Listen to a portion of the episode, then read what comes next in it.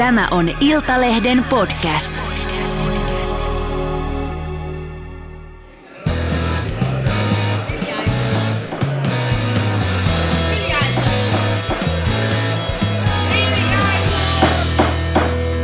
Politiikan puskaradio. Studiossa Marko Oskari Lehtonen ja Lauri Nurmi. Ja Jari Hanska. kauhukolmikko aiheena erittäin paksu paketti kovia puheenaiheita. Puffataan Iltalehden uutta ohjelmaa, joka on nimetty varsin kekseliästi, kuten tämäkin ohjelma, Politiikan puskaradio, suoraan asiaan. Jari, olit ensimmäisessä jaksossa tulessa ja vieraana oli Petteri Orpo ja Riikka Purra lähestyvien vaalien kunniaksi. Millainen, millainen kokemus oli vetää tällainen pilotti tai tämmöinen ensimmäinen jakso uutta ohjelmaa Petteri Orpo ja Riikka Purran kanssa? Miten menee niin kuin omasta mielestä? Onhan sitä kaikenlaisia keskusteluja tullut vedetty, mutta täytyy sanoa, että tämä oli ensimmäinen kerta, kun vedän keskustelun niin, että mulla on niin sanottu korva monitori, vai miksi sitä sanotaan, tai siis tämä nappi korvassa, johon tuottajamme, eli Juha Ristus Ristamäki huuteli aina kellonaikoja ja kysy tota, kysy tätä, tee näin, tee noin. Niin se oli äh, sillä mielessä ihan uusi kokemus. Ja vähän jänskätti kyllä, että miten se tuota menee, mutta vieraat oli aika vauhdissa täytyy sanoa. Ja tuota, etenkin Purralla oli ää, tuota, hyvä, hyvä isku päällä ja hän lähti siis tosi tiukasti haastamaan tuota, mm. Petteri Orpoa. Ja saatiinhan sitten ihan skuuppiakin sitten, kun hän loppuun tuota, ää, kertoi tästä, että perussuomalaiset pitää edelleen kiinni tästä pitkän aikavälin strategisesta tavoitteesta, että Suomi pitäisi saada eroon EUsta. Ja keitäs meillä on sitten seuraavassa ohjelmassa vieraana? Ensi viikolla äh, keskustelu vetää meidän erinomainen Elli Harju ja silloin siellä on Matias Mäkynen ja Elina Valtonen, eli SDP ja kokoomus. Ja sitten väännetään tästä Demarien talouspolitiikasta todennäköisesti, ainakin siitä, koska Demareilla tulee siis talouspoliittista ohjelmaa ensi viikolla. Okei, eli kovaa ajo luvassa myös, myös ensi viikolla. Loistavaa. Mennään viikon ensimmäiseen epistolaan ja se on presidentti Sauli Niinistön ja pääministeri Sanna Marinin, no ei varmaan leuavetokisa tässä vai- vaiheessa vielä, mutta ehkä kädenvääntö valtaoikeuksista, jotka liittyy NATOon. Politiikan puskaroiden NATO-kirjeenvaihtaja Lauri Nurmi, olet seurannut tätä Niinistön ja Marinin kädenvääntöä herkeämättä, niin eh, mitä tästä pitäisi ajatella?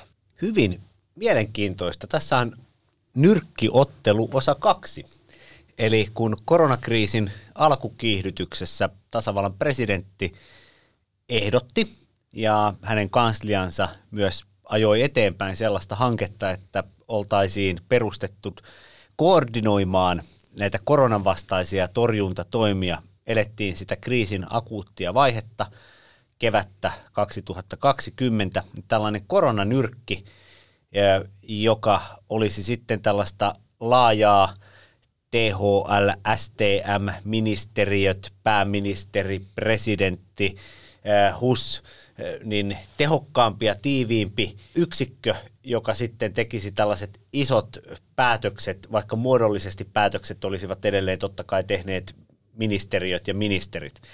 No, pääministeri Marin ei ollenkaan innostunut tästä presidentin nyrkkiajatuksesta. Sinne olisi tullut edustaja tasava, tasavallan presidentin kansliasta ja sitten kun Niinistö oli lähettänyt kirjeen ja Iltalehti sitten uutisoi tästä nyrkkiaiheesta, niin eh, sitten Marin vastasi, että, että hänen mielestänsä tällainen kriisitilanne ei ole oikea aika tällaista päätöksentekoa lähteä hämmentämään. Ja hän sitten näytti tyylikkäästi tuonne kesärannasta sinne Mäntyniemen suuntaan niin tämän oman mielipiteensä.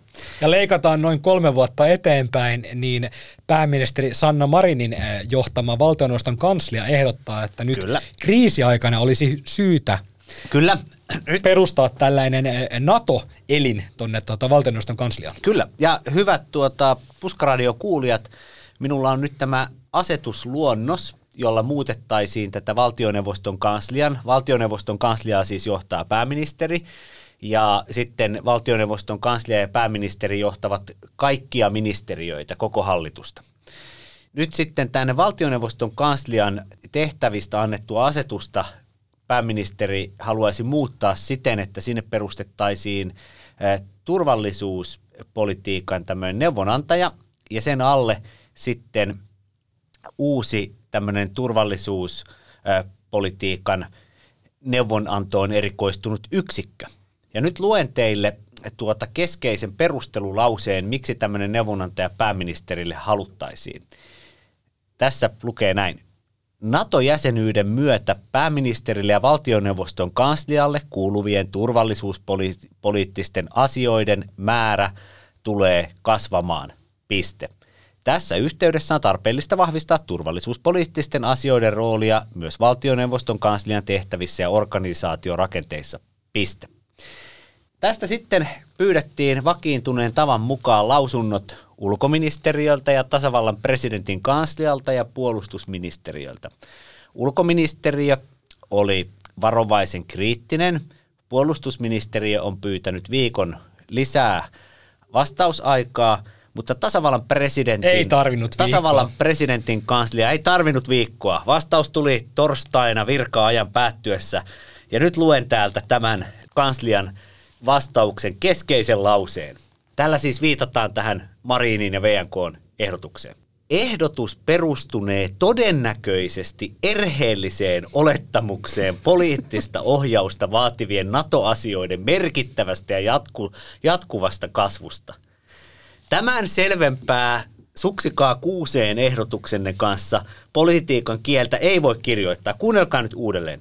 Ehdotus perustunee todennäköisesti erheelliseen olettamukseen. Eli se on, että joko te olette, te olette tyhmiä tai te olette väärässä. Todennäköisesti molempia. Onko Mäntyniemen herra itse kirjoittanut, koska toi niinku kuulostaa vähän Niinistön kynältä.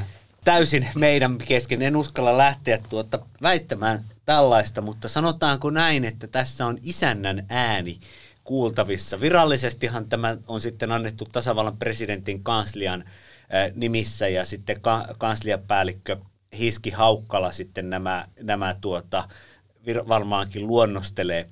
Äh, Mutta eikö, eikö vaan, että tässä, siis kun on puhuttu, että perustetaan ää, valtioneuvoston kansliaan tällainen uusi turvallisuuspoliittisen neuvonantajan virka, mutta siis ilmeisesti kansankielellä tämä viran perustaminen ei tarkoita sitä, että palkataan yksi henkilö, vaan siinä on niin kuin, nyt puhutaan niin kuin toimielimestä.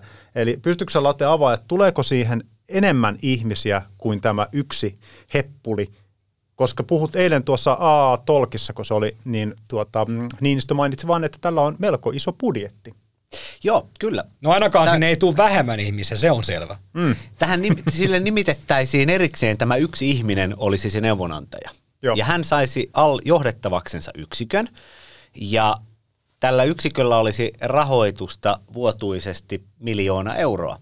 Ja tällä miljoonalla voidaan sitten sivukulujen kanssa laskea ja riippuen nyt sitten, että kuinka muhkea vihreä oksa haluttaisiin perustaa, että paljon liksaa pistettäisiin tälle, tälle johtajalle, niin sanotaanko nyt, että miljoonalla niin ää, viisi- saataisiin, sanotaanko, että viisi, mm. viisi kovapalkkaista mm. tuota, asiantuntijaa, ja se on jo iso. Mutta jos otetaan sieltä kun a- avusta, avustajatason tehtävät, niin sanotaan, että 5-10, niin siinä on varmaan se haaru. Tässä oli ihan kiinnostava se äh, Niinistön kommentointi eilen, eilen siinä A-tolkissa, kun sai oikein ajan kanssa sitten sitä siihen vastailla, niin hän totesi, että äh, kun toimittaja kysyi, Ylen toimittaja kysyi, että onko tässä tällaista niin kuin valta, valtapeliä, ja Niinistö sanoi, että sitä täytyy tietenkin Marinin kabinetista kysästä, mutta hän nimittäin mainitsi, että äh, hän teki tämmöisen pienen vertailun, en tiedä oliko se lipsahdus vai tarkoituksellinen, mutta sanoi, että niin tällähän tulisi olemaan enemmän resursseja kuin minun kabinetillani. Et, että, niinku, että, että se kuulosti vähän siltä, että nyt tasavallan presidenttiä hieman harmittaa, että pääministerin tuota kansliaan on tulossa tällainen tota noin, niin oma siipi, jolla on vielä enemmän niin kuin, a, tota, porukkaa ja a, resursseja käytössä kuin presidentillä tähän Mutta ulkopolitiikan mut hei, ei kierrellä tämän asian ympärillä sen enempää. Olihan tämä nyt Niinistöltä ihan ilmiselvän näpäytys Marinille. Sitähän se oli. Äh, kyllä, tämä tasavallan presidentin kanslian lausunto on sitä. Sitten sen verran todetaan, että tota, mä haluan sitten myös vähän puolustaa Marinia, että tota, mä totean, että meidän perustuslakihan on umpisurkea. Ja tämähän ei liity nyt Sanna, arvoisat, arvoisat tota, kuulijat, mua harmittaa Suomessa se, että jos kritisoidaan perustuslakia ja näitä instituutioita, niin sitten, sitten aina tulee palautetta, että miten sinä voit Saulia arvostella, miten sinä voit Sannaa arvostella, kun tässä nyt ei ole kysymys Saulista tai Sannasta, vaan se, että meidän perustuslaki on sysi surkeasti kirjoitettu. Se johtaa jokaisen presidentin ja pääministerin vala, valtakausilla jatkuvaa valtakamppailuun, koska kuunnelkaas nyt nämä. Se sama perustuslaki sanoo näin, että, että ulkopolitiikkaa johtaa tasavallan presidentti yhteistoiminnassa valtioneuvoston kanssa. Niinistä pitää pidemmän tauon tuossa. Kyllä, mutta kun suomen kieltä luetaan, niin en mä, Niinistö pitää tauoja ja totta kai voidaan loppuja. Ja, muist, ja, ja hän myös muistuttaa aina pitävänsä tauon. Joo, Kyllä, se ei ole yhtään kiusallista. Ni, Niinistön tota, noin, perustuslakiversiossa siinä ei ole lyöty välilyöntiä, siinä on lyöty kolme lyöntiä tabulaattorilla. Joo, siinä on näkymätön alaviiva. On. Ja tota, Niinistö on aivan oikeassa siinä, että, että kun ajatellaan, että Naton keskeinen jäsenmaa on Yhdysvallat, tasavallan presidentti on myös puolustusvoimien ylipäällikkö, niin on luontevaa, että tasavallan presidentti osallistuu Naton huippukokouksiin ja nimittää sinne tota, sitten Suomen valtuuskunnan jäsenet ja sitten perustuslakivaliokuntakin on ollut tätä mieltä. Mutta nyt minkä takia se sama perustuslaki on umpisurkea? Ää, Samassa perustuslaissa on pykälä siitä, että Euroopan unioniin liittyvien asioiden valmistelua ja toimeenpanoa johtaa valtioneuvosto. Siinä ei edes mainita tasavallan presidenttiä. Eli koko EU-politiikkaa, siis huom, kaikkea EU-politiikkaa johtaa pääministeri. No nytten EU ja Naton yhteistyö tulee valtavasti tiivistymään. EUssa sovitaan Ukrainan aseistamisesta, tukemisesta, mm. Venäjä-politiikasta. Niin, niin, niin tota, mi, mi, mi, kertokaa, tai jakomielitautinen tämä meidän perustuslaki. Ja, ja, ja tota, se pääministeri, joka istuu siellä muiden EU-maiden johtajien kanssa, niin hänenkö pitäisi sieltä soittaa presidentille sitten kesken kokouksen, että mitä mä sovin täällä? No eihän hän usein soitakaan, ja sitten se johtaa jatkuvasti kulissien takaisesti siihen, että presidentti ja pääministeri kyläilee keskenään, että kuka tätä ulkopolitiikkaa johtaa. To, joo, to, mä, oon, mä oon täysin samaa vielä. Mä ymmärrän, ymmärrän sen, että, että tässä on... Ö, että perustuslaista tulee tämä ongelma, mutta totta, se ei välttämättä ratkea sillä, että perustetaan tämä. Mä ymmärrän niin Marinin näkökulmasta hyvin, että, tämä, että pääministerin tontilta katsottuna, just tässä, tässä viitekeyksessä, mitä Late tuossa kuvasi, niin se helpottaisi tilannetta, jos sitä, se olisi ko- koordinoidusti saataisiin tehtyä tätä työtä yhdessä yksikössä.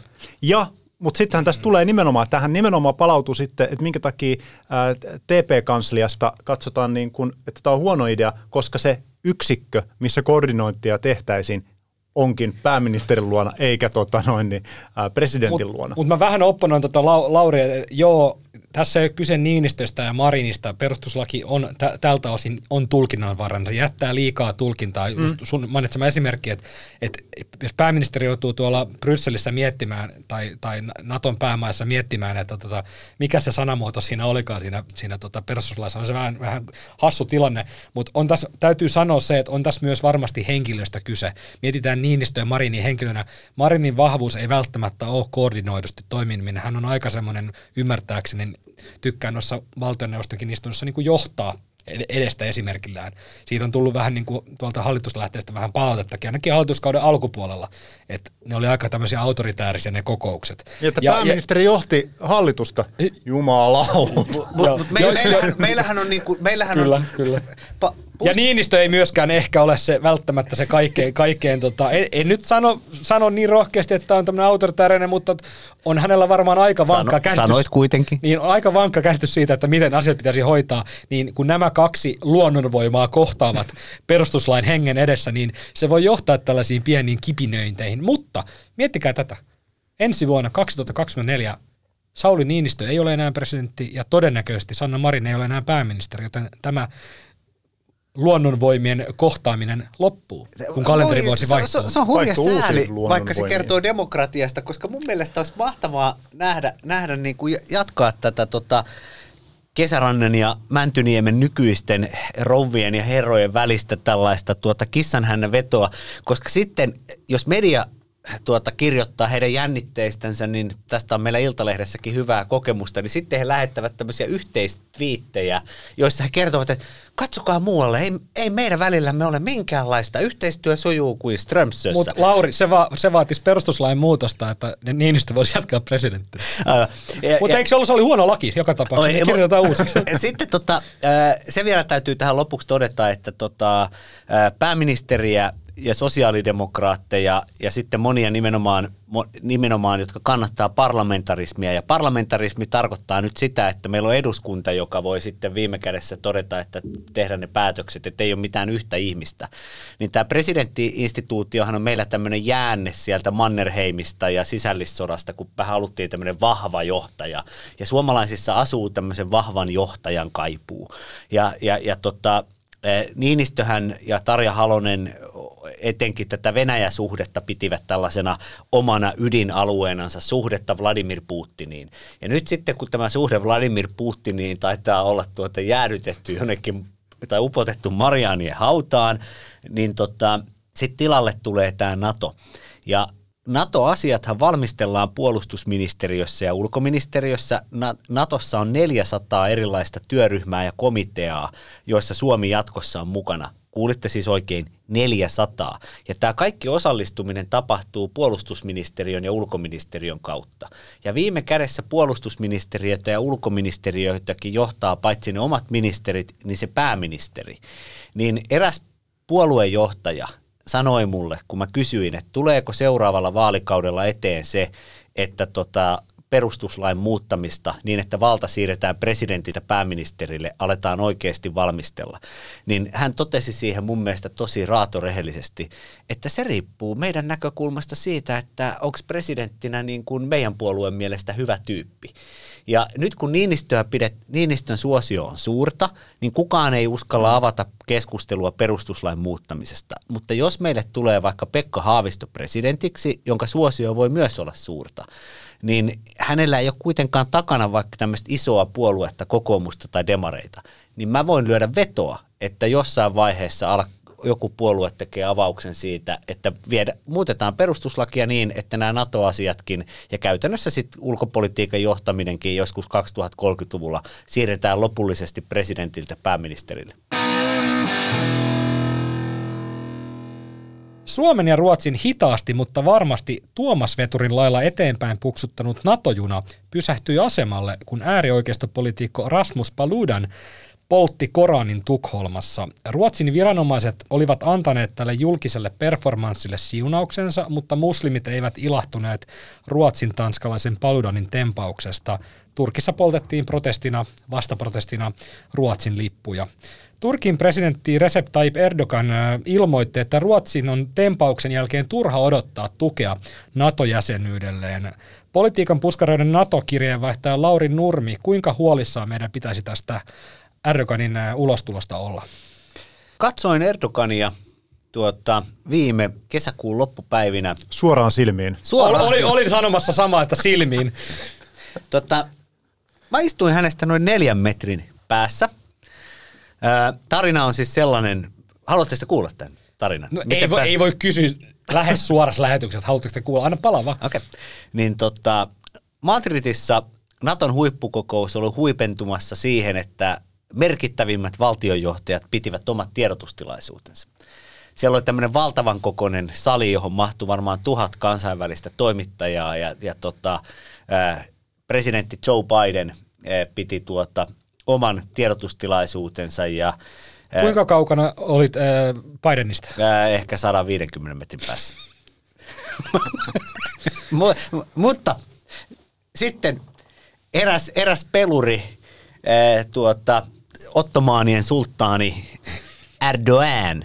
Mä sanon Erdogan, mutta sitten Mä taisin sanoa Erdogan. No joo. mutta sitten sit, niin, vai kuulisiko sanoa Erdogan? Vai, vai miten se Jari kuuluu sanoa? Ei kyllä mitään hajua. Erdo, Erdogan. Se, se pitää liudentaa, se on, sa- se on tämä suomalainen tapa, että jos ei ole ihan varma mitä sanotaan, sitten puhuu vähän epäselvästi Erdogan. Okei. Okay. No se, se Turkin pensselisetä. Just se. Niin se Turkin pesselis, että halusi pitää Bidenin jälkeen oman tiedotustilaisuutensa, koska hän ikään kuin halusi olla se, joka lopettaa koko, koko tota, tämän huippukokouksen. Ja sitten mulla oli kansainväliset kollegat neuvonnut, että jos sä haluat täällä NATO-huipparissa saada ihan keneltä tahansa tämmöiseltä merkittävältä ihmiseltä niin kuin kysymysvuoron, eh, eli päästä sinne CNN ja Reutersin ja AFPn, AFPn niin kuin, jotka vie nämä kaikki kysymykset ja Financial Timesin, niin päästä sinne, että Iltalehti tässä moi, ja, ja, ja saada Naton tota, tiedottajalta että herra tai rouva siinä, olkaa hyvä ja kysykää, niin tota, ei mitään muuta mahdollisuutta kuin menet änkeet niin eturiviin kuin tota vaan ikinä mahdollista. Ja sitten mä katsoin, kun se Bidenin porukka lähti siitä, niin ne kaikkein etumaiset penkit, siis kaikkein lähimmät penkit jäi tyhjäksi, koska ne oli varattu Bidenin omalle kabinetille. Ja, ja tota, sitten mä ihan täysin pokkana painelin sinne kaikkein lähimmässä sitä puhujapönttöä ja katsoin, että siinä oli takapuolen alla semmoinen paperilappu ja siinä luki Jake Sullivan. Ja, ja, ja tota, Jake Sullivan on, on tota Bidenin ykkös, ykkösneuvonantaja ja sitten mä ajattelin, mä tunsin vielä sen Jakein lämmön, kun mä istuin siihen penkille. Sitten mä ajattelin, että nyt mä tunnen tämän vallan läheisyyden tässä näin. Niin kuin. Siinä oli valta ja isot tykit lähellä. Kyllä. Ja tota, Yhdysvaltain isot tykit. No ei mua kukaan tullut siitä pois, pois tota häätämään, vaan siinä mä sitten istuin ja sitten se Erdogan tuli siihen noin, mm. noin kolmen neljän metrin päähän ja tota, Niin se luuli, että sä oot Jake Sullivan, siksi hän antoi kysyä. ja tota, sitten Erdogan alkoi messuta ja pyrin tuijottamaan häntä ihan piruuttani koko ajan silmiin. Ja sitten välillä Erdogan alkoi tuijottaa mua takaisin silmiin. Ja, ja sitten kun tuli nämä kysymysvuorot, niin Erdogan siinä hyvin, hyvin nopeasti, ihan ekojen kysymysten joukossa, niin tota, osoitti henkilökohtaisesti mua, ja, että nyt, nyt Jake. Joo, Jake. anna palaa. Ja, ja tota, mä nousin seisomaan ja sanoin suurin piirtein, että hi, I'm Lauri from, from Finland. Mutta et kuitenkaan suomeksi kysynyt. Haluaisin kysyä tota Erdoganilta sellaista asiaa, että, tota, että Täällä on tuossa toimituksen mietitty vähän. Ja tota, Erdogan oli siinä omassa alustuksessansa jo niin kuin uhkailu Suomea ja Ruotsia, että nämä suojelee terroristeja, vaikka hän oli edellisenä päivänä ollut jo tekemässä sopua ja tämmöistä yhteisymmärrysasiakirjaa. Ja mä sitten kysyin, että niin, arvoisa presidentti, että mä oon Lauri Suomesta, että uhkailetteko te jo Suomea ja Ruotsia, että mitä tämä tämmöinen peli on, että tota, mä käytin ihan sanaa, että uhkailetteko te meitä jo. Ja sitten Erdogan katsoi suoraan silmiin ja sitten otettiin semmoinen tuijotuskapa, niin kuin maskuliinisten äijien kanssa pitää ottaa. Ja sitten hän, hän puhui itsestänsä kuin lapsi kolmannessa persoonassa ja, ja, ja sanoi, että niin, jos sinä kunnioitat Erdogania, Erdogan kunnioittaa sinua. Ja sitten hän sanoi, että tota, kansainvälisessä politiik- tai ulkopolitiikassa, jos sinä pidät lupauksesi, Erdogan pitää aina lupauksesi ja lupauksensa. Ja jos minä en pidä lupausta, niin totta helvetissä voit pitää minua vastuullisena. Ja, ja tota, mun mielestä oli mun mielestä niin kuin loistavan hauska, hauska hetki, koska siis, siis mun kokemuksen mukaan esikouluikäiset lapset puhuu itsestänsä kolmannessa persoonassa. Ja sitten vastaus tähän varsinaiseen kysymykseen, että pitäisikö olla huolissaan, niin Se on ka- 12 minuuttia sitten esitin tämän kysymyksen. ei, ei vielä, koska tota, samassa yhteydessä Erdogan sanoi toiselle toimittajalle, eh, kun hän kysyi Erdoganilta, että sä oot haukkunut Joe Bidenia tässä edeltävät kaksi vuotta kaikilla mahdollisilla ilmaisuilla, että ja nyt sä oot yhtäkkiä Joe Bidenin kaveri. Ne oli kato neuvottelun näistä hävittäjistä siellä. Ja tota, Biden oli vähän var- vihjannut, että voitaisiin me myydä teille hävittäjiä. Niin sitten Erdogan vastasi siihen, että, että, että tunnetko sä politiikkaa, että, että politiikassa eilen oli eilen ja tänään on tänään. Eli mä uskon, Jake, John Sullivanilla oli hyvä kysymys tuossa äsken. Jake, you got a point. niin sä et ole siis kovin huolissaan vielä. Mä uskon edelleen, että tota, tulee se piste, jossa tota, Turkille todetaan, nimenomaan se Jake soittaa sieltä Washingtonista, että well Mr. Erdogan, että enough is enough, tarpeeksi on tarpeeksi, ja nyt ne nimet siihen Suomen, Suomen ja tota, Ruotsin ratifiointeihin, tai muuten niitä hävittäjiä ei tipu täältä, eikä tule enää ohjuksia eikä mitään. Ja tota, Erdogan laittaa sitten nimen paperiin. Ainoa riski tässä on se, että tota, koska Erdogan on muuttanut Turkin käytännössä diktatuuriksi, niin jos hän varastaa nämä vaalit ihan todella räikeästi, 14. toukokuuta taitaa olla, niin Euroopassa voi poistua pidäkkeet kritisoida Erdogania julkisesti. Amerikassa demokraattipuolue toteaa Bidenille, että me ei muuten tolle kaverille anneta enää mitään hävittäjiä. Ja sitten NATO on sisäisesti kriisissä, koska Turkki lakka, lopettaa kaiken yhteistyön. Mutta silloin me ollaan semmoisen kysymyksen äärellä, että tota, ajetaanko Turkkia ajaa ulos sitten Natosta. Mutta sitten se kysymys on niin iso, että Suomi ja Ruotsin ratifiointi on aika pikkujuttu. Mutta siis eiköhän nämä hoideta kuitenkin tyylikkäästi, että ei lähdetä tavoittelemaan 116 prosentin kannatusta, vaan että pidetään se siinä maltillisessa 89 ja puolessa, että se näyttää ulospäinkin kivalta. Kyllä. Ja siis tässä on kuitenkin se, että presidentti Niinistö eilen siellä kyseessä A-tolkissa sanoi, että hän sitten, jos ei siihen ensi kesän äh, tota, NATO-huipparin mennessä ole ratifiointi edennyt, niin sitten on Erdoganin yhteydessä ja puhuu kuin mies miehelle. Tota, siitä, tuli kyllä sellainen fiilis, että no pitäisikö, voisiko sen puhelun tehdä vaikka tänään? Että jos on vaan siis siitä kiinni, että presidentti Niinistö soittaa ja puhuu kuin mies miehelle, niin tietyllä tapaa voisi kuvitella, että voitaisiin lopettaa löyhässä hirrasroikkuminen, jos se tällaisesta yhdestä puhelusta on kiinni, mutta ää, ehkä se totuus piilee siinä, että niin, niin itse sanoi, että hän on pysytellyt taka-alalla. No, mm. Jätti varmaan sanomatta sen, että pysytellyt taka-alalla, koska tällä hetkellä mitään etenemisreittiä niille neuvottelulle ei aidosti ole, jo, jolloin miksi niin kuin käydä ottamassa tappioita, niin sanotusti neuvottelutappioita tilanteessa, missä hommat ei etene, mutta joo, mä luulen, että jos jokin, niin nämä hävittäjäkaupat on se, mikä saa Turkin liikkeelle, mutta saa nähdä, miten ne vaalit menee. Mm. Siinähän tulee iso kysymys sitten, jos Turkkia lähdettäisiin ajamaan, tämä nyt on vielä varsin kaukaa haettua, mutta kun maailmassa tuntuu mikä tahansa epätodennäköinen skenaario toteutuva, mutta jos Turkki lähdetään ajamaan ulos, ulos Natosta, niin sehän tarkoittaa myös Yhdysvaltain tukikohdille, että ne pitäisi todennäköisesti poistaa Turkin maaperältä ja myös ydinaseiden poistamista Turkin maaperältä, koska nehän ei ole Turkin ydinaseita, mitä siellä on, vaan nehän on Yhdysvaltain tota noin, niin, ydinaseet, mitä mun käsittääkseni Turkissa on. Kyllä juuri näin. Turkkiin on sijoitettu jo kylmän sodan aikana tota, Naton ydinaseita ja Naton puolustuksen ajatus perustuu kolmeen faktaan. Ne on yhteinen ydinasepuolustus, jossa Suomi ei vielä ole – tarkkailijajäsenä Suomi pääsee mukaan kaikkiin muihin kokouksiin, paitsi tämmöisen New, Nuclear Defense Planning Groupin, eli ydinaseiden yhteisen puolustuksen suunnitteluryhmän kokouksiin. Sitten on tavanomaisilla aseilla tapahtuva puolustus ja sitten on yhteinen ilma- ja ohjuspuolustus. Näistä kolmesta tulee siis Naton puolustus.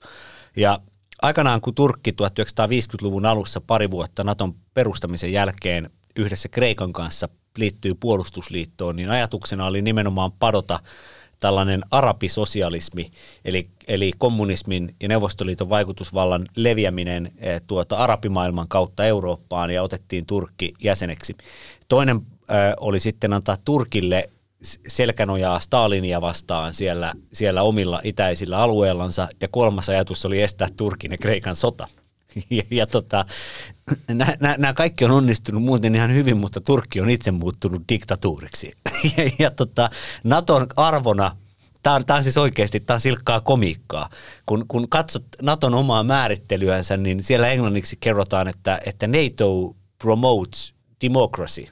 Mm. Että et NATO edistää demokratiaa. Ja tota, tämä Turkin tilanne, jossa esimerkiksi ykköshaastaja on laitettu vankilaan siksi, että hän kutsui keskusvaalilautakuntaa tuota idiooteiksi, niin se alkaa muistuttaa sellaista tilannetta, jossa Jens Stoltenbergin niin kuin ohimosuonet ja hiki, kun häneltä toimittajat kyselee tästä pienestä ristiriidasta, niin ne alkaa näkyä jo kohtuullisen kauas sinne takarivillekin asti. Mutta se ydinaseiden merkitys, juuri niin kuin sano, sanoit Jari, niin Naton ydinaseiden kaikesta organisoinnista vastaa myös Euroopassa Yhdysvallat. Ja nämä on oikeudellisesti jopa nämä tukikohdat siellä Turkissa, niin ne, ne ei ole oikeudellisestikaan, siellä ei ole niin kuin voimassa Turkin lait, vaan on Yhdysvaltain pitkillä vuokrasopimuksilla Naton perustaksi laittamia tukikohtia. Ja just tämä ydinasetukikohta siellä Turkissa voi olla sellainen, minkä, minkä takia Turkki – ei halua sitten lopulta ulos itse Natosta ja umpikujaan, ää, koska tota, ilman tätä pelotetta niin Erdogankaan ei voi leikkiä mats, matsojätkää Putinin rinnalla, vaikka mun mielestä se on hieman homoeroottinen se kuva, jossa Erdogan ja Putin imee jäätelöä ää, tota, viime syksynä. Siinä on semmoista... Samaa vai eri? ei, ei, ei, mä, mä putosin ihan täysin nyt, nyt, nyt kärryiltä. Mun, mun täytyy sanoa, että nyt en, en, en, en pysty, mutta tota, kiitos Lauri tästä mielikuvasta joka tapauksessa. Jotta tämä ihan, ihan hajoaa, tämä paletti, paletti lähde käsistä, niin haluaisin ihan lopuksi puhua sanasen Ruotsista. Eli kun tota, Suomi saa tällä hetkellä katsoa niitä ydinaseita, mutta ei saa koskea, niin kuin lapsille kerrotaan, että saat katsoa, mutta et saa koskea. Eikö tämä tarkkailija sanoa sitä, että nimenomaan, että saa vähän, niin kuin, saa vähän sivusta osallistua, mutta ei saa niin kuin oikeasti osallistua leikkeihin.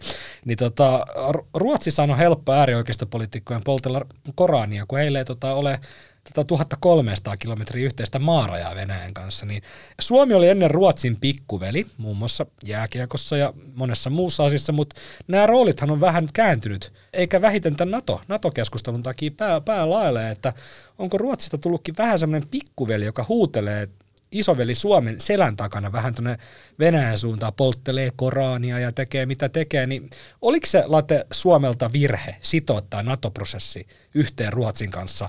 Se on tietenkin jälkikäteen helppo. En mä tiedä, ajatteleeko kukaan, että tämä itse asiassa kääntyy niin päin, että tota, Ruotsi on sitten Erdoganille punaisempi vaate kuin Suomi, tai Ruotsissa poltellaan Korania tai tämmöistä, niin tota, mitä sä ajattelet siitä, että ihan lopuksi lyhyesti vaan, että tekikö Suomi virheen, että nämä niin tiiviisti sidottiin yhteen, vai onko sillä merkitystä? Lyhyt vastaus, kun tämä ei ole meidän oma valintamme. Mm. Eli, ja nyt me tullaan tähän, minkä tota, mä toivon, että kaikki rakkaat ää, la, lapsukaiset ja mummut ja papat ja kaikki ikäiset siltä väliltä sukupuoleen ja säätyyn katsomatta, niin tota, muistatte, kun tätä NATO-keskustelua seuraatte ja tätä näitä ruotsi-otsikoita, että yhdessä vai erikseen. Et kun se on Yhdysvallat, joka tämän sanelee. Eli tota, Yhdysvalloissa Joe Bidenin hallinto, ja tämän tiedän, tämä ei ole mikään päättely, vaan tämä on varma tieto, teki strategisen päätöksen siitä, että kaikessa viestinnässä Naton laajentumisesta puhutaan aina Sweden and Finland. Ja aina tässä järjestyksessä Sweden and Finland. Ja Ruotsi ensin, ehkä siksi, että Ruotsi on vähän isompi, mutta myös siksi, että Ruotsissa tämä poliittinen varmuus NATOon lähtemiselle ei ollut niin selvä kuin Suomessa. Suomessa tämä on ihan pläkkiselvä ollut koko ajan. Ja Yhdysvallat nimenomaan edellyttää, ja on edellyttänyt sieltä vuoden 2022 kevät-talvesta lähtien, että nämä kaksi maata liittyvät tasan samaan aikaan NATOon. Ja syynä on se, että Yhdysvallat haluaa puolustukselle strategisen syvyyden, eivätkä halua tilannetta, jossa Suomen ja Baltian puolustuksen takana ei ole myös Skotlantia ja Ruotsin valtioaluetta, joka kuuluu NATOon. Ja, ja tota, meille ei ole tullut minkäänlaista signaalia siitä, vaan kuten Haavisto painotti Iltalehdelle ulkoministeri, niin ulkoministeri Blinken oli tehnyt Washingtonissa vähän aikaa sitten Pekalle ja Ruotsin Tobias Billströmille selväksi. Voileivät. Tuli mieleen, että tehnyt voileivät. Hän oli tehnyt selväksi, että Yhdysvaltain ykkösprioriteetti on maiden yhtäaikainen liittyminen NATOon. Eli, eli on mahdotonta, että Suomi lähtisi vetämään omaa latua.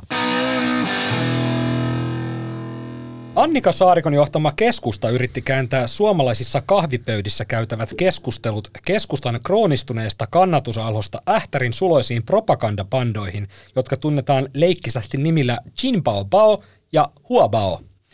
Viime päivien uutisointia seuranneena on todettava, että keskusta onnistui tässä tehtävässä erittäin hienosti. Keskustan läänittämä maa- ja metsätalousministeriö oli esittämässä Ähtärin pandoille, joiden Suomi-nimiä en tässä suostu lausumaan, viiden miljoonan euron hätärahoitusta, kunnes kävi ilmi, etteivät edes keskustalaiset pidä tätä hyvänä ideana vallitsevassa taloustilanteessa ja tässä maailman ajassa. Kun paska oli niin sanotusti osunut tuulettimeen, maa- ja metsätalousministeri Antti Kurvinen veti hätäjarrusta ja ilmoitti Twitterissä, ettei Ähtärin pandoille pumpatakaan viittä miljoonaa euroa veronmaksajien rahaa. Kysymys teille, parahin Late ja Jartsa.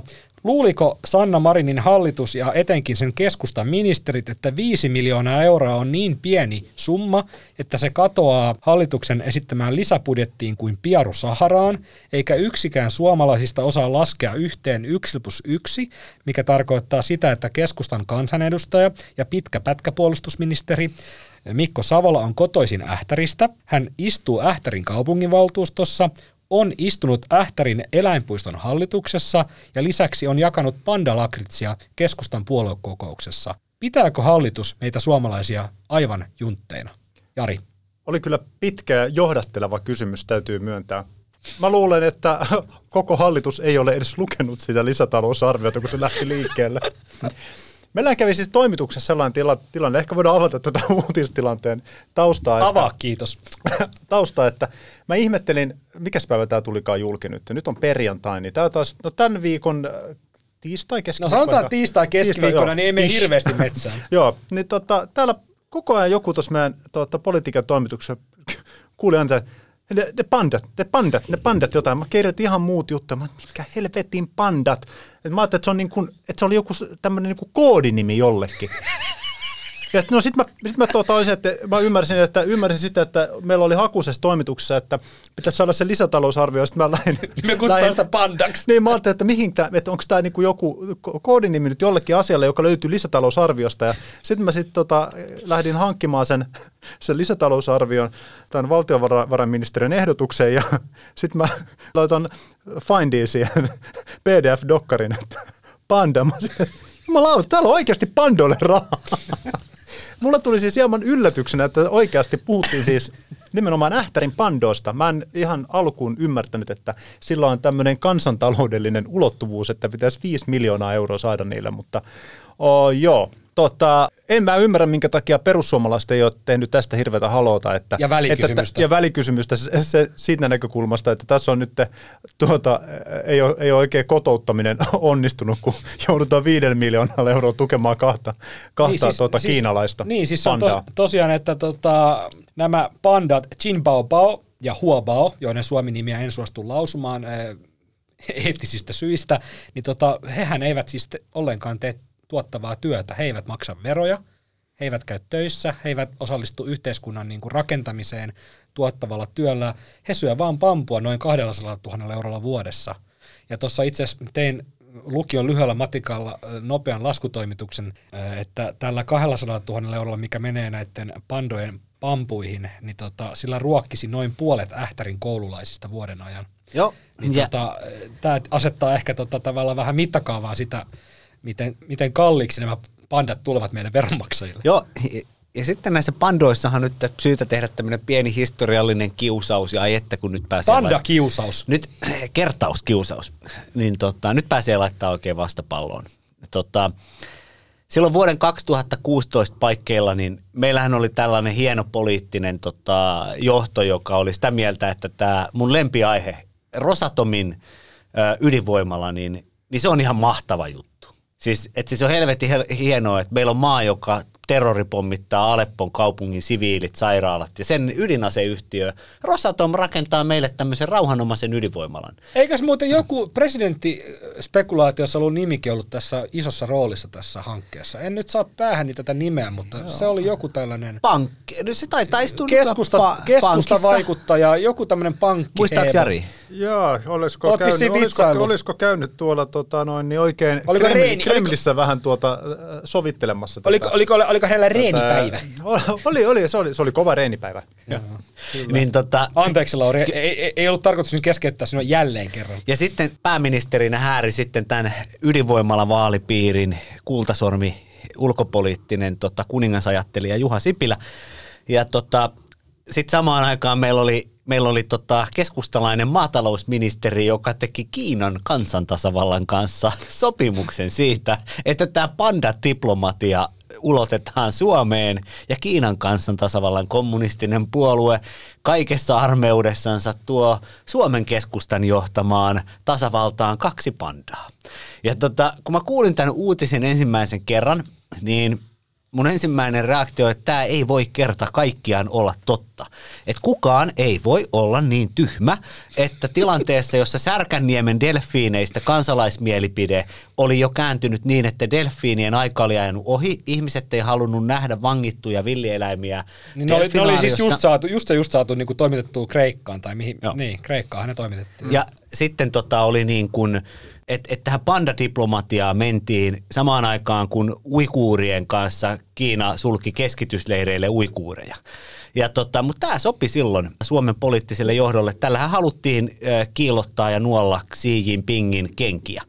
Ja tota, mun mielestä hienoa oli suomalainen mediayhtiö MTV3, jonka päätoimittaja Merja Yläanttila tekee sopimuksen siitä, että MTV3 yksin oikeudella esittää näitä panda-raportteja. Niin, eli MTV on siis maksanut Ähtärin eläinpuistolle todennäköisesti rahaa siitä, että he saa uutisoida näistä pandoista yksin oikeudella. Niin mä, mä, Hei, mä, siirtyykö tämä sopimus muuten Ylä- Ylelle, kun Ylä-Anttila siirtyi sinne Ni, toimimaan? niillä on varmaan pandakamera siellä, niin kuin tota, tota, pandakamera on varmaan, se on varmaan tuolla Ylen Ähtärin toimituksen siellä verkkosivujen alla. Joo, mutta siis ihan, siis ihan karmiva Niin sopimus. se, kun tämä kaikki oli, se oli täysin tiedossa. Mä muistan, mä kävin niin monta keskustelua siitä, että te, tiedettiin, miten tälle käy. Että ihmiset eivät halua enää nähdä vangittuja eläimiä. Se konkurssi on varma, sinne palaa valtion rahat ja sitten se vielä lävähtää tämä poliittinen virityskin syliin. No mitä meillä on? Meillä on tyhjät panda, pandahäkit Ähtärissä kohta. Sitten meillä on Rosatomin paikalla kahden miljardin monttu ja sitten meillä on joukko erilaisia pomoja politiikassa ja mediassa ja muualla, jotka kaikki "E- en osannut nähdä tätä, en ollut aloitteen tekijä, en ollut päätöksentekijä. Se oli naapurin make, joka laittoi hammastahnaan efedriiniä ja sitten sit meni kovaa Vainion maralla. Ja, ja yleensä sanotaan, että se oli naapurin Merja, joka on meillä töissä nykyään. Mutta hei, kysymys on, joka on kaikkien ihmisten huulilla tällä hetkellä. Pitäisikö nämä Ähtärin pandat lennättää Finnaarin seuraavalla Shanghain koneella Ki- Kiinaan, niin tota, mulla on hauska tarina siihen, miten nämä, miten nämä pandat tuli Suomeen. Eli tota, panda kaksikko lennätettiin Suomeen tammikuussa 2018 venäläisillä Iljushin IL-76, tämä ei liity siis Iltalehteen mitenkään, I- Iljushin IL-76 rahtikoneella, joka sinänsä tässä maailmanajassa ja tilanteessa on jo ehkä No kai tämä menee komikon puolelle, mutta tota, alkuperäinen suunnitelma oli huomattavasti lennokkaampi ja voisi sanoa, että sinivalkoisempi tai tässä tapauksessa mustavalkoisempi. Tota, Iltalehden tietojen mukaan eh, työ- ja elinkeinoministeriö suluissa eh, KESK näki pandojen tulossa mahdollisuuden tämmöiselle PR-tempaukselle ja äh, Mömmö Mömmö oli ehdottanut valtionyhtiö Finnaarille, että yhtiö maalauttaisi yhden koneistaan pandan näköiseksi ja lennättäisi pandat Suomeen pandakoneella. No tota, tämä suunnitelma oli siis teoriatasolla erittäin hyvä, mutta ongelmaksi muodostui se, että Finnaarilla ei ollut niinku tällaista konetta, mihin nämä pandat olisi mahtunut. Ei ollut sellaista rahtikonetta Finnaarilla. Tavallista reittikonetta ei voitu tässä tapauksessa harkita, kun ei ne isot pandat mahdu tota, edes bisnesluokkaan. No ministeriö ei luovuttanut, ei lannistunut tästä pienestä, ihan pienestä vastoinkäymisestä, että valtionyhtiöllä ei ole sopivaa kalustoa isopandojen kuljetukseen, mitä nyt voi vähän ihmetellä. Pitäisi olla varmaan. Ministeriö ehdotti Finnaarille, että yhtiö vuokraisi pandojen kuljetukseen soveltuvan rahtikoneen ja maalauttaisi sen pandojen näköiseksi. Tota, Iltalehden tietojen mukaan tämä idea ei saanut Finnaarissa tuulta alleen, mitä ihmettelen, koska Finnaarin kuitenkin, no yksi tehtävä on toimia liiketo- liiketaloudellisesti kannattavasti ja tuottaa valtioomistajalle hyötyä, eli arvonnousu, eli os- osinkoja, mutta varmaan myös to- toiseksi toteuttaa omistajan tahtoa, joka oli tässä tapauksessa ainakin eh, kursivilla mainittuna maalauttaa tai vuokrata rahtikone ja maalata se pandan näköiseksi. Tämä ei tosiaan toteutunut, joten turvauduttiin sitten venäläiseen rahtikoneeseen, mutta tämmöinen pieni tarina siitä, miten nämä söpöt äh, propagandapandat saatiin Suomeen, mutta tota, nyt on kysymys se, että mi- miten helvetissä ne saadaan Suomesta pois. Mä, mä, en, mä en tiedä, miten ne saadaan Suomesta pois, mutta ehdottomasti tämä pitää vielä tuotteista kertalleen. Ja mä ehdotan, että Iltalehti lähtee yhteistyöhön, koska meillä on tämä uusi ohjelma, mikä juuri alkoi viime viikolla. Niin sitten Suoraan kun, asiaan. Niin, niin ensi viikolla, kun me, tota, noin, niin- tai tässä pari viikon päästä, jos nämä päätetään nyt palauttaa, niin otetaan nämä pandat meille erikoishaastatteluun ja jakson, tai ohjelman nimi, nimi vaihdetaan erikoisjakson ajaksi suoraan Aasiaan. Tai jos haluaa jatkaa tätä, niin pandoilla on asiaa. Ja tota, mikä tässä on parasta, niin alun perin tätä perusteltiin sillä, että tässä on jonkinlaista tällaista pandojen geneettisen lisääntymisen tuota, turvaamista. Ja ymmärtääkseni näiden pandojen olisi ollut yritys tuolla ähtärissä lisääntyä. Mutta siis miettikää näitä pandoja, kun ne on oikeasti ekan kerran tu- tullut Suomeen, ne on viety sinne ähtäriin, ne on sillä vaan niin, että missä helvetissä me ollaan. sitten sille, niitä ei pitäisi lisääntyä täällä. Ja sit sitä... sit Katsonut sitä- toisiaan sit silleen vaan, sit- ton kanssa, täällä! ja sitten ja sit sitä ähellystä alettiin kutsumaan ähtäriksi. Mutta mä ymmärrän hyvin siis pandoja, että minkä takia ne ei ole suostunut lisääntymään, kun eihän suomalaisetkaan lisännyt enää. Et tota, nyt uusimpien tilastojen mukaan niin tota, tämä syntyvyys on taas romahtanut jonnekin sinne alle 45 000 vauvaan, ja eduskuntavaalien ykkösteemana tulee olemaan kestävyysvaje ja sitä, että kuka tota hoitaa, kuka hoitaa meidän vanhukset, kuka hoitaa meidät, kun ei Suomeen enää synny lapsia. Eikä ja, pandoja. Eikä pandoja. Mutta siis, niinku, siis en, en ole eläinlääkäri, mutta voin, voin vilkaista, mutta siis niinku mietin, että pandat ei suostu syömään mitään muuta kuin pampua, ja tässä tapauksessa jotain, jotain ihan tiettyä pampulajiketta, niin voisiko siinä olla vähän niinku näiden syntyvyyshaasteiden syy? Et miettikää, jos te söisitte koko loppuelämänne yhtä asiaa, niin kuinka hedelmälliseksi me- meno muuttuisi? Entisen elinkeinoministerin ja entisen valtiovarainministerin ja keskustan entisen puheenjohtajan Katri Kulmunin entinen erityisavustaja Kari Jääskeläinen vastasi torstaina petossyytteeseen Helsingin käräjäoikeudessa. Politiikan puskaroidon Salmisaaren kirjeenvaihtaja Jari Hanska, vietit koko torstai-päivän Helsingin käräjäoikeuden salissa 209. Mitä päivästä jäi käteen muuta kuin känsät? Ää, ensimmäisenä kyllä jäi mieleen se, että se ihmetys siitä, että minkä takia Katri Kulmunia, jonka ympärille tämä koko oikeudenkäynti oikeastaan kulminoituu, minkä takia Katri Kulmunia ei esitutkinnassa kuultu ja minkä takia häntä ei myöskään todistajana tuolla salissa nähty paikan päällä. Tässä oli siis kyse siitä, että ää, syksyllä 2019 Kulmuni oli aika tuore elinkeinoministeri ja hänelle sitten ää, lähdettiin hankkimaan tämmöistä esiintymiskoulutusta, jota lähti toteuttamaan viestintätoimisto Tekir. Ja Kulmunin erityisavustaja Kari Jääskeläinen, joka vastasi hänen viestintäasioista, niin järjesteli sitten tapaamisen, missä oli Saukkomaa ja Kulmuni ja Jääskeläinen paikalla siellä elinkeinoministerin työhuoneessa.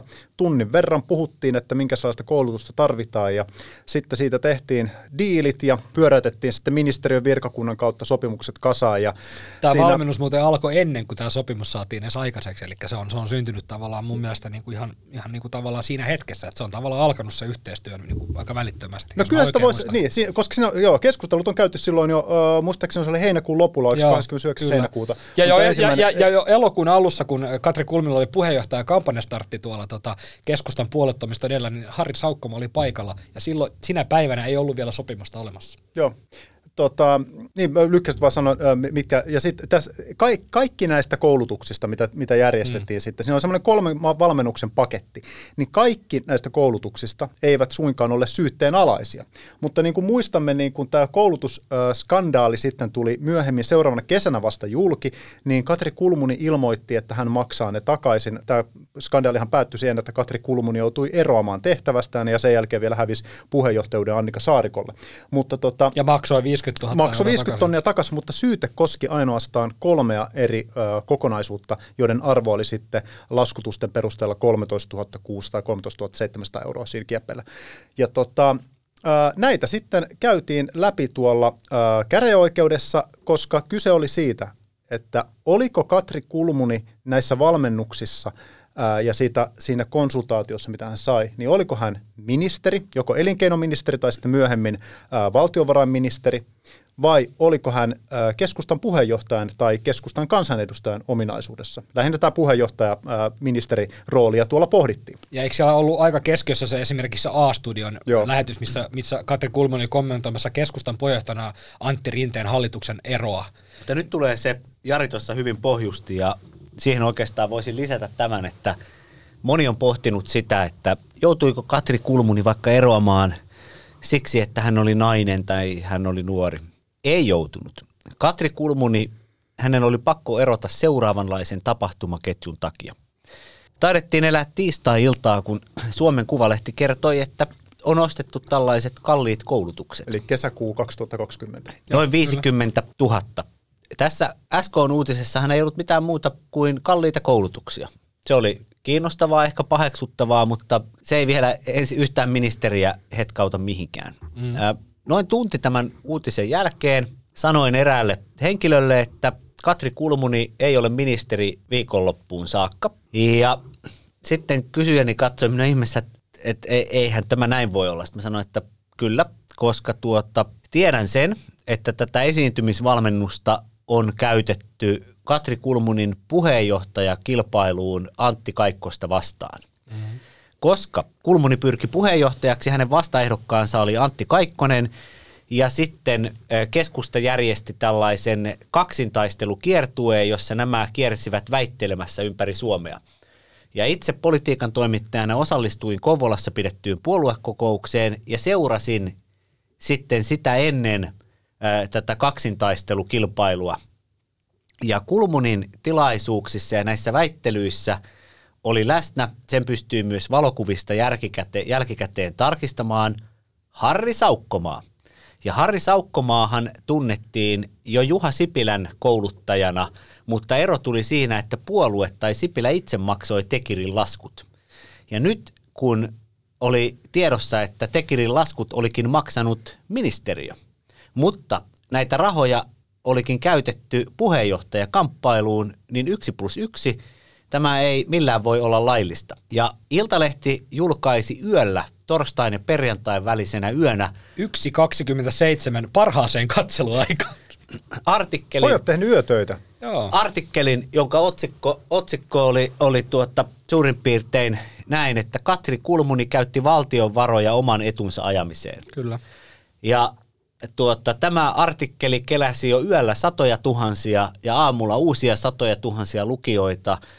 Ja tuota, jo aamu, aamusta oli selvää, että Kulmuni eroaa, koska tässä artikkelissa kerrottiin tämä, että tätä viestintäkoulutusta olimme hankkineet siis tälle parissa päivässä pitävät lähteet sille, minkä jo tiesimme valmiiksi, että viestintäkoulutusta käytettiin hänen puheenjohtajakamppailuunsa. Ja, ja Kulmuni erosi sitten ministerin tehtävästä niin, että esimerkiksi moni media ei ehtinyt edes kirjoittaa aiheesta ennen kuin Kulmuni jo piti tiedotustilaisuuden ja erosi. Ja Silloin, silloin perjantaina, kun meillä tuli aamuyöstä tämä meidän iso artikkeli, analyysi siitä tilanteesta, niin 14.30 jälkeen Kulmun ilmoitti Twitterissä silloin perjantaina iltapäivällä, että hän järjestää valtiosalissa kello 15 tiedotustilaisuuden, ja siinähän siitä voi jo ihmiset päätellä, kun tällainen pikatiakkari järjestetään, niin mitä ministeri voi semmoisessa kertoa muuta kuin, että hän eroaa. Ja Siellä- nyt tullaan, nyt tullaan sitten vielä kiteytettynä tähän hyvät kuulijat. Katri Kulmuni olisi todennäköisesti valtakunnan oikeudessa, mutta laki ei ole Suomessa kaikille sama, koska Kulmuni tirautti kyyneleet tässä tiedotustilaisuudessa. Perustuslakivaliokunta, joka koostuu muiden puolueiden jäsenistä, ei ole lähtenyt käynnistämään, eikä lähtenyt silloin käynnistämään tämmöistä ministerivastuututkintaa, koska Helsingin poliisi esimerkiksi ei saa tutkia Katri Kulmunin toimia, ellei perustuslakivaliokunta anna siihen lupaa. Minä väitän, että perustuslakivaliokunta on tässä asiassa politisoitunut, Kulmunin kyyneleet ja ero ministerin paikalta pelastivat hänet. En ota kantaa siihen, mikä olisi oikeuden ratkaisu, mutta ehdottomasti syytettyjen penkillä tulisi olla myös Katri Kulmunin, koska hänen virkahuoneessaan istui Harri Saukkomaa, ja, ja, ja tuota, ministeri ei voi olla niin tyhmä, että hän ei ymmärrä, että tässä asiassa hän sopii Saukkomaan kanssa kaksintaisteluvalmennuksesta kaikkosta vastaan, ja tällä ei ole mitään tekemistä valtion edun eikä ministerin tehtävien kanssa. se, en- ennen kuin Jari pääsee niin Kulmunihan lopulta myönsi sen, että kyllä, tässä valmennuksessa on harjoiteltu muun muassa puheenjohtaja puoluekokouspuhetta. Eli Katri Kulmunin sen astisen poliittisen uran tärkeintä hetkeä varten valmisteltua puhetta oli valmisteltu tämän Kyllä. Tekir-sopimuksen Ja tiimoilta, nyt päästään sitten tähän ää, eiliseen Jääskeläisen oikeudenkäyntiin. jossa myös oli ilmeisesti kyyneliä. Kyllä, siellä, siellä oli kyyneleet, mutta äh, se iso ongelma tässä koko vyhdissä on se, että Katri Kulmunia juuri tämän syyn takia, mitä äh, Late tässä hyvin kuvasi, niin häntä poliisi ei voinut esitutkinnassa kuulla, koska siinä, äh, vaikka häntä kuultaisi todistajana, niin hänen asemansa voisi muuttua kesken äh, esitutkinnan mm. äh, todistajasta syytetyksi, jolloin tämmöinen itse, äh, diskriminointisuojan vuoksi, niin tuota, Katri Kulmunia ei ole voitu kuulla. Toki epäilyksi vasta esitutkintavaiheessa, mutta Kyllä, kyllä, kyllä. Ja, sitten, ja sama juttu, Kyllä. oikeudenkäynnissä ei ole päästy kuulemaan Katri Kulmunia. Mm. Ja nyt tässä on, äh, tässä oikeuskansleri Tuomas Pöysti on tietyllä tapaa istunut tämän asian päällä. Hän, on- hän on ker- kommentoinut Iltalehdelle, että hän on halunnut odottaa, että tämä Jääskeläisen tutkinta päättyy, että tuleeko sieltä jotain eväitä tähän. No, tämä on kyllä asettanut tämän Jääskeläisen oikeudenkäynnin erittäin erikoiseen tilanteeseen, koska Jääskeläistä äh, vastaan yksi näistä todisteista on se, äh, että Katri Kulmuni tuolloin, kun tämä koko äh, koulutusskandaali tuli julki silloin kesäkuussa, niin Jääskeläinen sai viestintätoimisto Tekiristä ohjeistuksen, että pysykää tarinassa. Teidän täytyy pysyä tarinassa. Jääskeläinen on yhteydessä Kulmuniin, että, Pysy meidän tarinassa. että pysytään, niin, että käytännössä pysytään tarinassa, että, että tässä koulutuksessa on ollut kyse ministerin tehtävään valmistautumisesta esimerkiksi tässä tuota, A-studio, A-studio-keississä, joka oli selvästi kuitenkin myös, äh, voidaan katsoa, että milloin ministeri päättyy ja puolueen puheenjohtaja alkaa, mutta siellä oli puolueen puheenjohtajat koolla. Niin tämä sähköpostiviesti, äh, jonka Kulmuni oli saanut sitten Jääskelälle, että pystytään tarinassa, hän on vastannut siihen. Hän on tietenkin täys paniikki päällä. Mm, kyllä. Hänen, hän eroaa niin kuin aivan lähihetkinä, hän on joutuu eroamaan tehtävästään, niin hän toteaa, että, että ei lähdetä tota noin, niin tällä tavalla Ei tota, spinnaamaan spinnaamaan vaan äh, tuota, että täytyy olla, tu- olla rehellinen asian kanssa. Ja että hän on epäillytkin, että, että, että onkohan tämä, niin kuin, ää, tämä koulutus, mitä on saanut, niin on, me, tai tämä valmennus, niin ää, onkohan se ollut ainoastaan vain ministerin tehtävässä Mutta, oleva. mutta tavallaan tämä Kulminin niin kuin havahtuminen tähän tosiasiaan Joo, tap- tapahtuu aika myöhään. Tapahtuu aika myöhään, mutta hän antaa niinku viitteitä siihen, että hän olisi ollut tätä mieltä jo aikaisemmin, kun sitä koulutusta on annettu. Kas kummaa, missään vaiheessa tätä prosessia ei, hän ei ole tällaista huolta tuonut esiin, paitsi tuossa kohtaa, varmaankin tietäen, että tässä voi, tää, tää, nyt on tämä puhtaasti mun spekulaatiota, mutta kyllä ministeri varmaan ymmärtää, että, että nyt ollaan semmoisten kysymysten äärellä, että tässä voi alkaa tutkinta ja kannattaa miettiä, että minkälaisia ää, paper trailejä niin sanotusti, eli paperijälkiä jättää.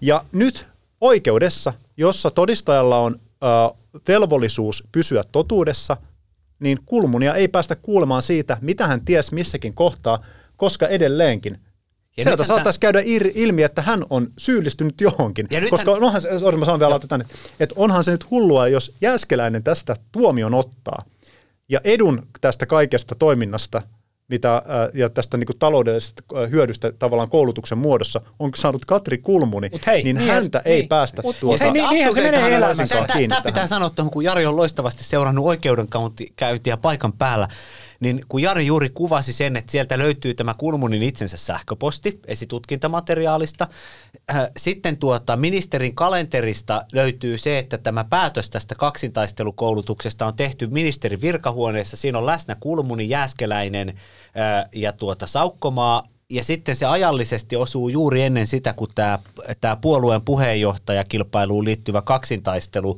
Kaikkoista vastaan alkaa. Niin siinä on oikeudellisesti aihetodiste, se, että tota, alkaa se, alkaa se eh, puheenjohtajakilpailu. Mutta sitten siinä on suora todiste, eli, eli se, että ministerin kalenteri, jossa ihmiset on huoneessa, eli siinä on näyttöä, Sie- siinä on suoraa näyttöä, ja sitten siellä on kirjallista näyttöä. Ja näistä jo itsestänsä saattaisi muodostua, jo näistä mainituista kolmesta asiasta näyttö, joka ylittää Kulmunin kohdalla tuomitsemiskynnyksen ö, tästä samasta petoksesta, josta epäillään, tuota, epäillään jääskeläistä. Ja nythän me tullaan siihen, että, että hyvät kuulijat, Kulmuni, jos tätä käsiteltäisiin, Kulmuni oli silloin ministerinä. Kulmuni vastaisi tästä asiasta valtakunnan oikeudessa. Ja, ja, ja se olisi Katri Kulmunin poliittiselle uralle – anteeksi, mä menisin sanoa, että se olisi kohtalokasta, mutta Kepushan valitaan eduskuntaan aina niitä, jotka on saanut valtio, valtakunnan oikeudessa tuomioon. Niin sehän on, sehän on CVssä vaan tota eduksi. Kyllä, mutta hei, täytyy vielä sitä oikeudenkäynnistä sanoa. Ää, siellä kävi ilmi sen yhteydessä, mä haastelin sitten Jääskeläisen asianajaja Riitta Leppiniemeä, joka tunnetaan muun muassa Jari Arnion puolustusasianajana, eli on profiloitunut korkean profiilin keisseihin. Mutta tota, Leppiniemi nosti esiin, että, että tässä on ollut myös sellainen ongelma, että esimerkiksi Kulmunin esikunnan jossa WhatsApp-ryhmän viestejä, jossa Kulmun itse on ollut mukana, niin tota, he, niitä poliisi ei ole tota, hankkinut, vaikka asianaja tai puolustuksen asianaja on pyytänyt, että nämä hankittaisiin. Niin, ja näistä vi- WhatsApp-viesteistä siis kävisi ilmi, että kuinka topakasti ministeri on vaatinut saada Tekiriltä tämmöistä viestintätukea. Ää, tässä yhtenä ke- keissinä on siis tämä, mihin tämä tota noin, vaatimus liittyy, on tämä Alhol Instagram-kohu. Muistatte varmaan, kun Katri Kulmuni teki tämmöisen Instagram-kyselyn ja ää, kysyi siinä, että pitäisikö Suomeen ottaa Syyriasta lapset ja äidit vai pelkät lapset vai joku tämän tyyppinen, Mut joka herätti, jos tuli ihan niin kuin ilmeisesti kansainvälisessä mediassa, kansainvälistä mediaa myöten noteerattiin tämä. Ja tämä maksoi, groteski... tämä maksoi joku 6000 euroa. Ja sitten me tullaan siihen, että, että jos tätä unohdetaan nyt tämä oikeu, oikeudenkäyntiprosessi, niin rakkaat kuulijat, tästä tapauksessahan on esillä myös tämä hyvä rouva ja hyvä veli verkosto, joka Suomessa elää mahtavasti. Siis kuka on Harri Saukkomaa? No sanot, kerrotaanko teille näin, että tämä Harri Saukkomaahan ei ole mikään synnitön kaveri. Hän on kepusympatioistaan tunnettu spinnaustoimi. Eikä se ole kovin suuri syy. Ke- Kyllähän pienpuoluetta saa kannattaa. Kepusympatioistaan tunnettu Tekirin perustaja ja omistaja. Ja tota, mikä tässä on mielenkiintoista, että miksi Saukkomaalla on henkilökohtainen intressi pyrkiä uimaan Kepun ja Kulmunin ää, tuota, liiveihin, niin on se, että hän on myös Lockheed Martinin maksama F-35-lobbari. Ja tämän suomalaisen politiikan absurdia kummallisuuksia on tämä, että tota, viime vaalikaudella Tekir etenkin auttoi keskustaa ja Juha Sipilää pääministerinä. Sitten hän oli suhmuroimassa tätä Kulmunin viestintäkoulutusta ja sanomaan, että pysytään tarinassa, henkilökohtaisesti kouluttamassa Kulmunia, siis Saukkomaa. Ja samaan aikaan, siis rakkaat kuulijat, samaan aikaan hänellä on konsulttisopimus Lockheed Martinin kanssa hävittäjäloppauksesta. Niin mun mielestä... Eihän nämä asiat liity millään siis tavalla. Sanon sen nyt suoraan. En väitä, että tämä, e, tämä olisi, tässä olisi lainvastaista, koska meidän lainsäädäntömme ei välttämättä ole, ole tuota ajan tasalla, mutta hyvät naiset ja herrat, minun mielestä tämä on esimerkki rakenteellisesta korruptiosta. Seuraavaksi viikon vitsin kertoo Marko Oskari Mosku Lehtonen. Ulkopoliittisen instituutin johtaja ja Suomi-Twitterin johtava ajattelija Mika Aaltola päätti pitkällisen itsetutkiskelun jälkeen lähteä ehdokkaaksi vuoden 2024 presidentinvaaleihin. Perinteisten puolueiden ulkopuolisena ehdokkana Aaltola joutui kääntämään kaikki kivet saadakseen kasaan tarpeeksi rahaa valtakunnallista kampanjaansa varten. Eräänä yönä Aaltolla sai idean ja keksi, että hän kirjoittaa uusiksi Astrid Lindgrenin klassikokirjan ja rahoittaa kirjan myyntituotolla valintansa presidentiksi. Kun tuttu kustannustoimittaja tiedusteli Aaltolta, mitä nimeä hän oli ajatellut vaalikirjalleen, vastaus tuli kuin apteekin hyllyltä. Geo, poikani Geo.